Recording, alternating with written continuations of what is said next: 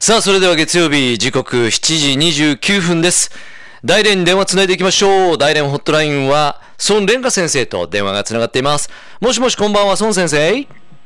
はい、トンジーさんこんばんは。福岡リスの皆さんこんばんは。今週もよろしくお願いします。よろしくお願いします。まず、先週の大連のお天気についてお伝えしましょう。うん先週は最高気温が27度で、最低気温は16度までに下がってきました。うんえー特は夜はすごく冷えているので、あの、窓を開けることができなくなりました。うんね、はいちょっと冷えてきますんで、風邪ひかないようにご注意ください。そうですね。うんはい、ありがとうございます。はい。はい、今日お伝えする最初の大連ホットニュースは、えー第9回夏のダボス会議に関するニュースです。で第9回夏のダボス会議は9月9日から11日まで3日間大連で開催されました。はいで中国政府の国務院の李克強総理が9日開幕式に出席して特別挨拶を行いました。で今回の会議はですね成長の新たな青写真を描くということをテーマとして世界の、えー90数カ国からの政治家やビジネスリーダーなど約1700人が出席したそうですね。で科学技術の革新という背景のもとで、うん中国と世界の、えー経済成長に影響を及ぼす新たな問題や重要な課題について討論を行いました。うんすごいテーマですね。成長の新たな青写真を描く。ねえそうですね。うん。はい。えーで今回のダボス会議が行われている期間中に、はい。あるある夫婦が自分の息子の名前を英文で、えーダボスと名付けたということが話題になって、そうですか。はい、うん。大連の新聞に大きく載ったんです。うん。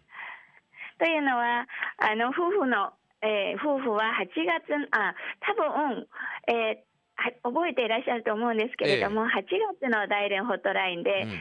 ダボス会議に備えて大連市では大連市民ダボス会議知識試合が行われて、うん。最初に決勝戦に入った6人がそのダボス会議フォーラムに参加するというニュースをはいはい伝えたんですしけれども。たけれども、はい。はい、ちょうど今お伝えしたこの夫婦が、その市民の、えーダボス会議知識試合に参加して、うん。えー決勝戦まで入ったんですね。それでか。うん。はい、ダボス会議参加を獲得したんですうね。ん。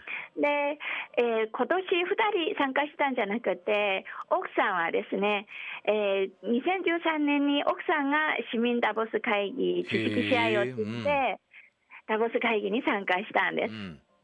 で今年ご主人がその知識会、えー試合で勝ち抜いて決勝戦まで入ってすごっそれでダボス会議に参加したんですねえー。すごい夫婦ですね。はい、うんそれでその夫婦は息子さんの息子さんが2歳半になるそうですけれども、えー名前を英語英語英文名をダボスというふうに名付けたそうですね。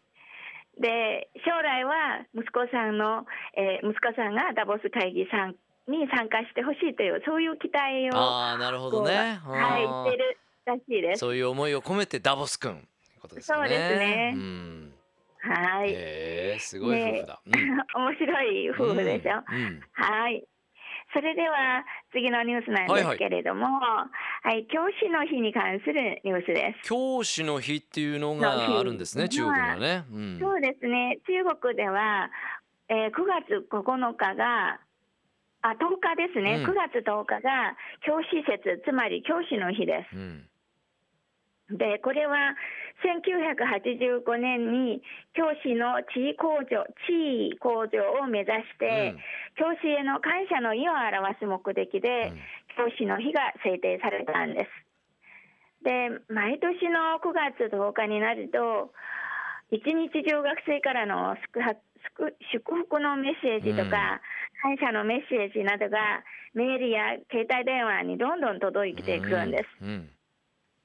で特に嬉しいのはですね卒業生からそういうメッセージとか感謝のメッセージが届くということが一番嬉しいですね。はい。この日は本当に教師としての普段の苦労が報われているような気がすごくするんですね。いや孫先生もねそうやってね、はい先生されててそういう生徒さんからね教師の日にメッセージが届くと、そら本当嬉し涙でしょうね。そうですね。うん嬉しいですね。いや、はい、日本にはそういう教師の日っていうのはないので。あないですよね。これちょっと本当にね、はい先生のこう地位向上を目指して日本でも作った方がいいかもしれないですねこれね。そうですね。隣、国のあの韓国にもあるんですね。ああそうですか。日本にもはいあるべきですよね。えいい情報をいただきました。ありがとうございます。はい。えー、じゃあまたあの来週この時間ホットニュースをよろしくお願いしたいと思います。今週もありがとうございました。ありがとうございました。再见。再见。Love FM Podcast. ラブ f m のホームページではポッドキャストを配信中スマートフォンやオーディオプレイヤーを使えばいつでもどこでもラブ f m が楽しめますラブ FM.co.jp にアクセスしてくださいね Love FM Podcast.